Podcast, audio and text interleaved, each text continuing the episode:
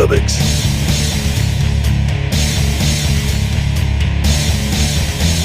Indie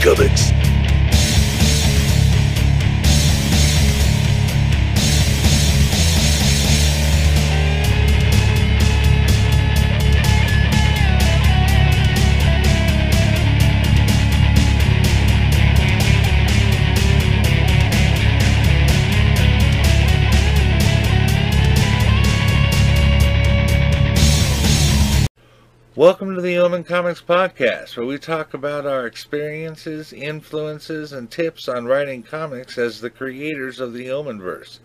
And as geeks, we often like to celebrate geek holidays, as well as talk about our favorite comics, television shows, and movies too. I'm your host, Michael Nunley, and with me as always is my friend and co-worker, Steve Sellers. If there is one thing that adult comic book readers hear a lot from non comic book readers, it's that comic books, or picture books as they like to call them, are for kids. Today we're going to talk about this assumption.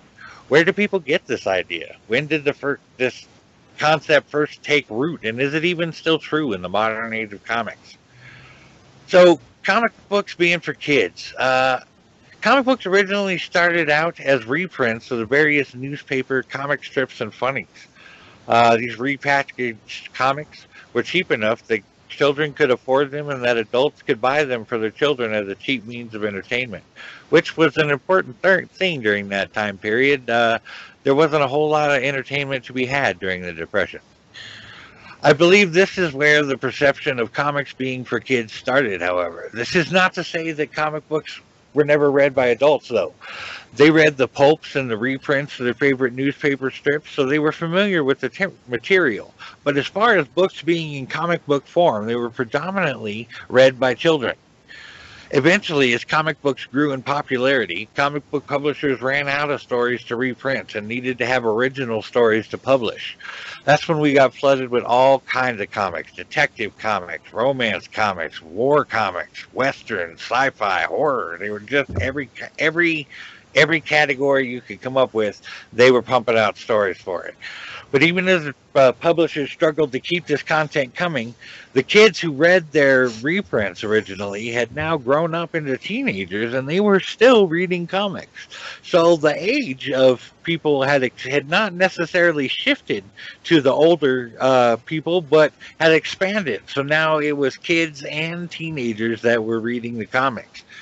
But on April 18th, 1938, this all changed when National Periodical Publications, the company that would be DC Comics, published Action Comics. And this comic featured the first appearance of Superman.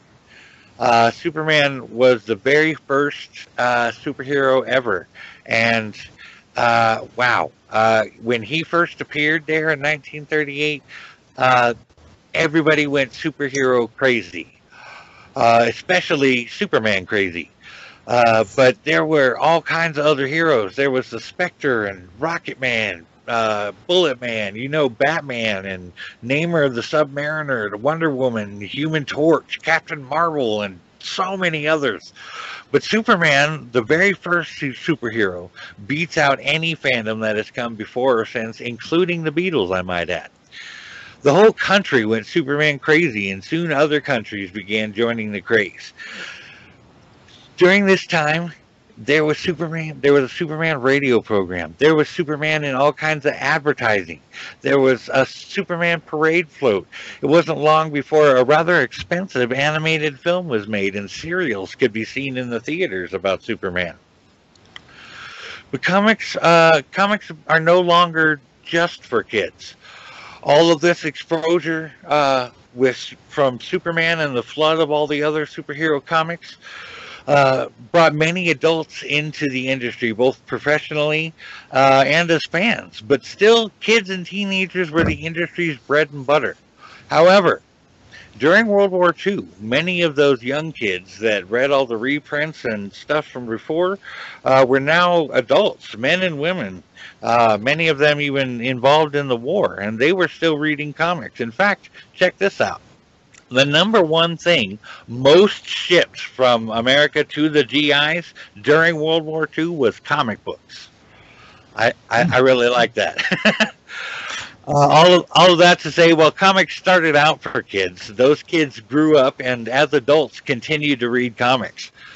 That led to the next generation of comic book creators being those who grew up with comics and wanted to make comics as a career. Uh, now, these these creators had no uh, restrictions uh, in in their creative process. They were just essentially told to come up with material. Uh, and while I will, while I will protest Fredric Wertham's claim that comic books are responsible for every bad thing a child could do till the day I die, uh, by the 50s, I will agree that many comics were no longer appropriate for children. Uh, many of them, especially the horror comics from people like EC, uh, were scary and gruesome. They were violent and sexual, which was fine for the adult readers, but kids were reading these comics, and that was a big part of what Wertham's problem was. Uh, this new generation, uh, they they had no they had no boundaries that they had to follow, and I think that this is where in the fifties, this is where uh, the the scales started to lean towards a more sophisticated and intelligent comic. Uh, in other words, the, the writers who originally wrote solely for children were now considering that older people were reading them as well.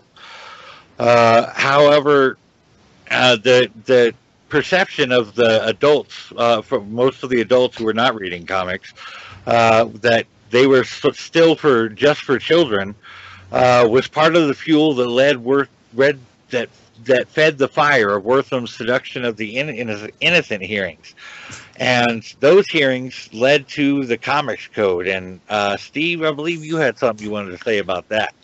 Oh, yeah. Um, the Comics Code Authority and the Comics Code in general uh, really was the big consequence that came out of uh, Fredric Wertham's hearings and the moral panic of the 50s.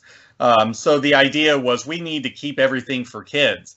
Um, but really the industry was kind of in a position where okay we don't want to have our industry regulated uh, so we better go and uh, agree to self-censor ourselves uh, so the government doesn't censor us first. Um, so that's really where a lot of this came from. And um, it, it, this actually ended up being very destructive uh, to a number of companies especially ec comics uh, which did do a lot of the horror comics and you know the western comics and a lot of the more uh, violent comics that they were doing, at least by the standards at that time. Um, so they were forced to go from that uh, to doing very sanitary for kids things. Um, the Comics Code would regulate all kinds of moral content from, you know, sexual content to violence to, you know, you can't have drugs featured in there, which would come into play later. Um, all, all these kinds of things.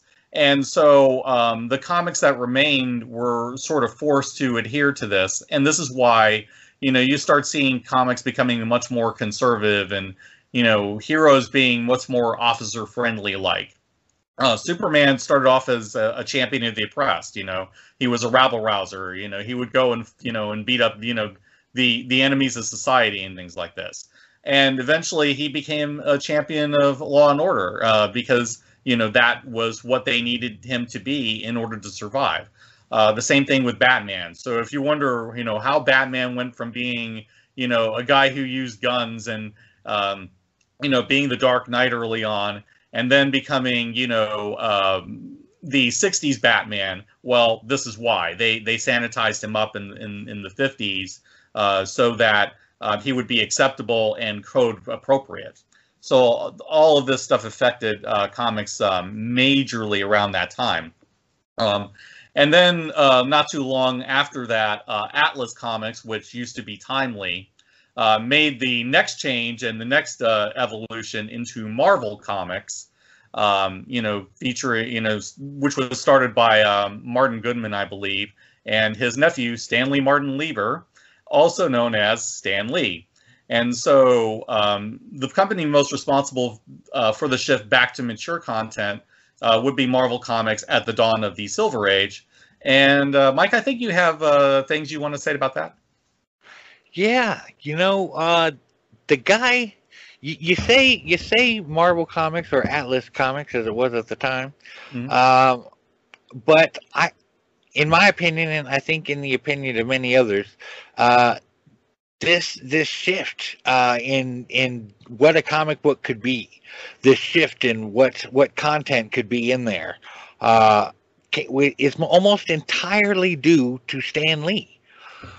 And I think that that's because he didn't talk down to his readers. He didn't assume they were they were stupid children, despite what his editor said.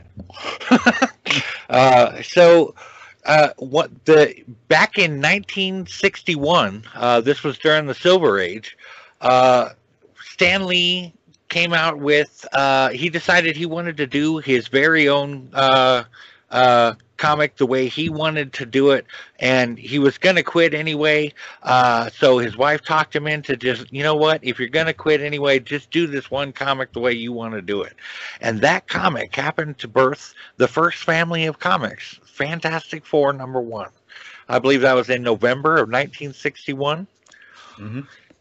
Now, Fantastic Four uh, assumed a certain intelligence and maturity from his readers, uh, as Marvel heroes were not like the ones that came before them. Uh, Stan Lee made it more about the man behind the mask than the mask itself and the acts of this heroic persona uh, his his heroes were flawed. They they didn't like each other. They they argued. They they struggled with regular life and relationships. This this just didn't happen in comics before. This is what I mean about the more more mature content coming in. All, again, all this was from Stan Lee and those who those who helped him, like artistically and sometimes with the story. But Stan Lee basically built up the Marvel Age from that first comic with Fantastic Four.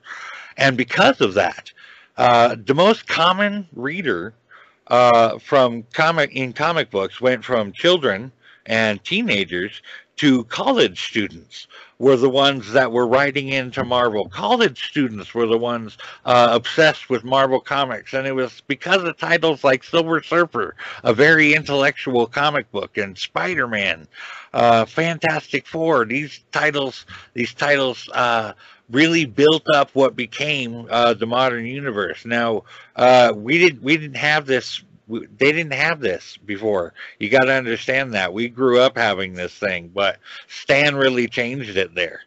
In fact, uh, Stan uh, decided to change things uh, quite a bit in 1970. Why don't you tell me about that, Steve? Uh, yeah. Oh man, Stan was really a progressive-minded person, and you can really tell with a lot of the things that he did. Um, towards the end of the Silver Age, around uh, 1970, um, basically the Nixon administration um, and their Department of Health, Education, and Welfare wanted Stan to do an anti-drug uh, comic. Uh, the problem was is that you couldn't use drugs because it was forbidden by the Comics Code Authority, and so right. it ended up being a case where the government was kind of contradicting the code, and so. Um, what Stan said was uh, basically, you know what? Um, I'm not going to bother with the comics code. We are not going to uh, get code approval for this. And he tried. I mean, you know, he really did work to, to try to get this approved. Uh, and they would just say, nope, you can't have that. There are drugs in this. You know, we're not going to put our stamp on this. And so Stan said, okay, we're just going to publish it anyway and, you know, uh, let the uh, consequences fall how they may. And, and ended up being um, uh, Amazing Spider-Man uh, number 96 to 98, which um, published in May through July of 1971 uh, with the idea of you know drugs are bad. And you know which is a completely worthwhile message to have in a comic book. And and, and, and you know, perfectly a good story to build a theme around. Um, as he was talking about uh, the, you know harry osborn uh, struggling with drugs. And it, it, was a powerful story. And if so I, if i may i think that uh, that that is a, a perfect example of a flaw in the code itself Mm-hmm. Yeah, and that was one of Stan's issues with it was that he he wasn't saying go try drugs. Drugs are awesome. He was saying look at what happens when you try drugs. This is bad. yeah, I mean it's like Requiem for a Dream or something like that. You know, you show the negative consequences of it. You know, with the idea of showing why this is bad because this is what happens to you if you take them, uh, which is a completely different thing. Uh, you know, as opposed to glorifying them. uh, which is what he was doing. And he was doing it at the behest of the government. The government was saying, you know, do do you know, make this comic for us. And you know, and it was the code that was standing in the way of him doing what the government asked him to do. So it was just it, absolutely ridiculous. It's also a little ironic that they didn't want government to control their comics, so they created the code. And yeah, then the exactly. code was preventing them from doing what the government was asking them to do. Yeah, yeah it's a, it's one of those perfect examples of red tape, you know, uh, getting snarled, and it's just amazing. Um, but I think we can kind of move from this and talk a little bit about the Bronze Age a little bit, and and move on.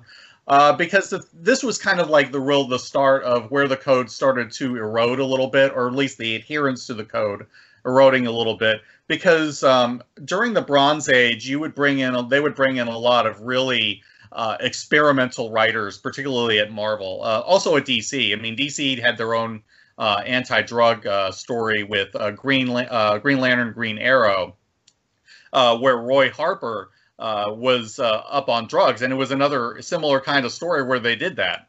Um, I don't remember if it was code approved or not. I have to imagine it wasn't, um, but but but that's the kind of stuff that they were doing. And then uh, later on, when the Bronze Age officially hit, you had writers like Steve Gerber and Jim Starlin and Steve Englehart, and they would really start uh, pushing uh, content like that, uh, particularly like with cosmic stories. So it's like, yeah, you can't show drugs, the effects of drugs necessarily without running into the code, but you can do these weird, creepy cosmic stories, you know, where you have these insane uh, hallucinatory landscapes in space and nobody would have thought anything of it. So they were trying to do all kinds of things, uh, sneaking past the code. And then you would have writers like uh, Chris Claremont in the late 70s and early 80s, where uh, he would constantly like try to sneak little things in, like he, he uh, basically implying a lesbian romance between Mystique and Destiny. Uh, in the Brotherhood of Evil Mutants, and um, like he couldn't say the word lover at various points, so he would use like French words, you know, to slip it past the code, thinking nobody would understand it. Um, those those are the kinds of things that they were doing, and it wasn't just Claremont, but he was just a, like a prominent example of this. Um, uh, but it was kind of the point where the, the code was becoming less and less relevant, though it had uh, some impact. I mean, they they were trying to protect the brands of these characters. Um, so you know, you couldn't have Spider-Man going and using drugs or you know having affairs out of wedlock and and things like that. Those were those were no-nos back then. Um, but you can kind of see these things gradually changing. Um, where that really changed was in the mid 80s, um, particularly with the uh, British invasion, um, Alan Moore particularly, and and then you had Frank Miller who um, also really pushed the code. Um, Watchmen was in 1986 was of course um, the big you know mature book that you know, kind of showed that hey, comics weren't just for kids. We could have these really adult stories featuring superheroes. And then you had Frank Miller, you know, doing his uh, very uh, political take uh, on the '80s and the Night Dark Knight Returns. Um, all of these things were were huge. Um, but from there, um, DC really built on that and said, well, you know, these British writers are bringing something new to the table. Um, and they're challenging our views of superheroes. Let's get more of them. So uh, this led to the establishment of uh, Vertigo, the Vertigo line in '88, uh, following uh, the saga of the Swamp Thing, um, which was really like the precursor to Vertigo. And then you kind of had books like Neil Gaiman's Run on the Sandman. Um, you had uh, John Constantine's Hellblazer, which really got into some dark, twisted stuff. And then uh, to cap it all off, you had Garth Ennis coming in and doing what Garth Ennis does best, which is to uh, upset the apple cart, get as twisted and and like hilariously screwed up as possible. And then you had in the '90s, and then you had Preacher, you know, which was you know a, a completely shocking book, and there were people protesting this book all the time. Um, so yeah, by the by the '90s, I mean things were really changing and even in mainstream comics in the 90s it was getting more mature uh, you had rob liefeld coming in you know with cable and, and all the and all these other you know horrific characters again so it was almost like ec was coming back except it, they were marvel and dc characters Um, so you had all of that old sensibility coming back and the experimentalism happening again. Um, and comics were gradually becoming more adult as these books worked and became successful. Um, and so by the end, um, the Vertigo effect actually affected Marvel Comics because um, in I believe it was around 2000 or 2001 where Joe Quesada became editor in chief of Marvel. Um, the publisher was Bill Jemas, and he was very uh, into experimental stuff as well. And basically, Quesada early on in 2001 decided, what do we need the Comics Code Authority for? Uh, we want uh, to really promote these new ideas, and the code is just getting in the way of what we're doing. So we're just going to stop getting a code approval for everything. Um, and in fact, um, he had Vertigo, a Vertigo editor as like one of his major line editors, uh, Stuart Moore. Um, you know, he was editing things like the Incredible Hulk. So um, all, and then on, and then on top of that, they decided, okay, let's do our own Vertigo, and then they called it Max Comics, um, which I mean, it didn't. Unfortunately, it didn't last as long as I would have hoped. But there were some really good books that came out of Max. Uh, there was a Howard the Duck book by Steve Gerber that was quite good. Um, they had uh, Brian Azzarello uh, doing a Luke Cage book. Um, they had uh, Garth Ennis eventually coming in and doing a legendary run on the Punisher. Um, the greatest ever written. Yes, absolutely greatest run on that character ever, and it is awesome, and you should read it. Um, so this is the kind of stuff that they were doing, and by the end, you know, n- nobody cared about the Comics Code Authority anymore. It, it, it was no longer fit for purpose. Uh, DC went and got rid of it in 2011. Archie got rid of it in 2009, and right, and that led to um, basically the adult audience um, oriented comics that you see now. Um, you want to take a talk about the next stuff? Yeah, I think uh, from from that point, uh, most comics uh, across the board, unless specifically branded for kids, uh, were at least uh, had a PG rating.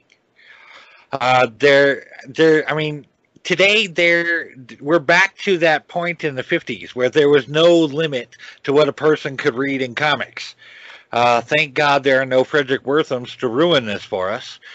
Um, people get their faces cut off. I mean, in in Detective Comics, the Joker cuts off his face and hangs it on a wall for no other purpose than to disturb Batman.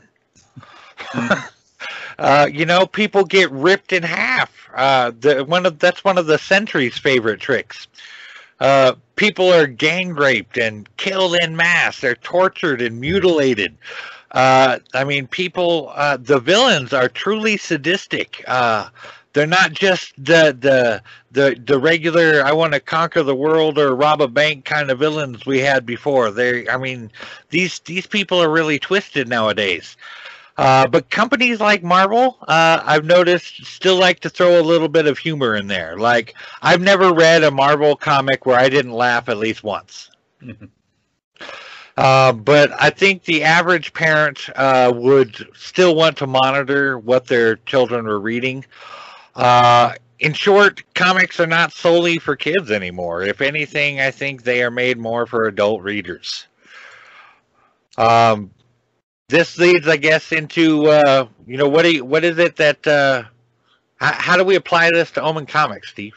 Yeah, uh, yeah. Before I get into that, I want to talk a little bit about one last thing that I overlooked, um, ah. as far as the how we how uh, comics got as dark as they were and how the villains got as dark as they were. I can't okay. I, I can't let go this go without talking about Identity Crisis in the mid 2000s uh, over at DC because that was when um, they really blow the doors off in getting really nasty with their villains because they had um, and, and getting moral complexity with their heroes as well because you, you kind of got a, a, a, situation where uh, Dr. Light was going in and actually uh, actually sexually assaulted um, the wife of the elongated man. And uh, this kind of led into a situation where uh, they talked about, you know, what are the ethics of mind control and, you know, using uh, magic to make people forget things and and and all these kinds of things. So um, they that I would say that was like the big the big story that really uh, gave uh, comics permission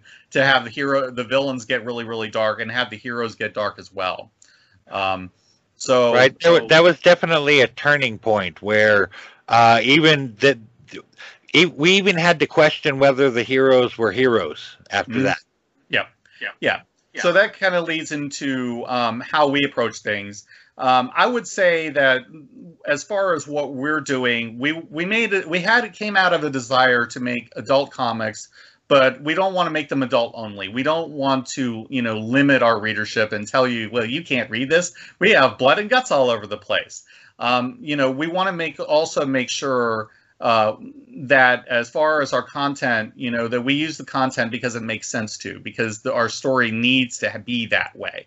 You know, we don't want to shock you just for the sake of shocking you but you know sometimes we want to get your attention with things. Um, we're generally aimed towards uh, pg-13 to pg-17 you know somewhere in that range most of the time.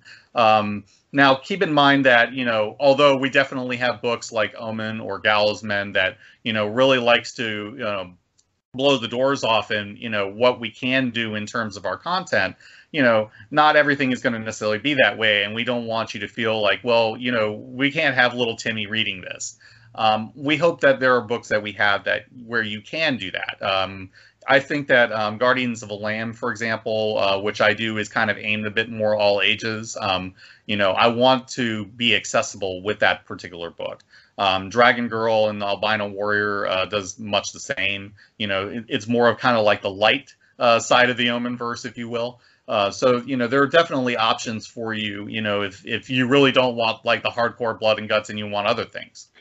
Um, and then we have books that are in between. Um, I consider uh, White Druid and Michael Nero uh, to be kind of the middle ground. I mean, you're definitely the first issue kind of starts off, um, a, you know, a bit more on the hardcore side, but I would say most of you know the what I do with that is kind of in the middle uh, where okay you might have like a, a, ghost cowboy swearing a lot but on the other hand you know you have uh, lou who really doesn't do that at all and you know we're not necessarily out to um, hit you with a lot of blood but we're talking about you know people being murdered because you know it's a detective story. So you know the content is as we need it to be um, but hopefully, the the idea is is that there's an Omenverse book out there for all of you, and also uh, the same for Revelation Comics. Um, you know, uh, Blitz is very all ages. Uh, we have other books that are going to be uh, more mature, more than likely. So uh, we're hoping that you know there's some there's an Omen comic or a Revelation comic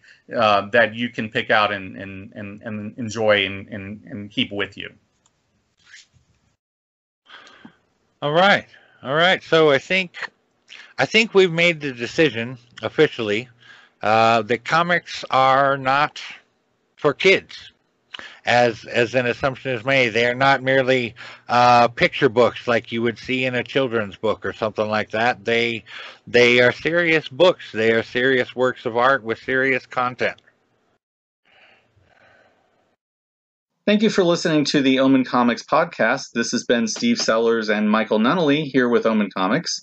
And uh, we encourage you to look into all our Omenverse titles, wherever they might be sold, including Comixology, Amazon, uh, Draw Me in Comics, and elsewhere. Uh, if you like our content, please like, subscribe, hit the magic bell for notifications. And until next time, we'll see you in the Omenverse. I hope you've had fun hanging out with us today on ORP. I know that Steve and I have had fun making this episode. If you've had fun too, we invite you to share this episode and help us get the word out.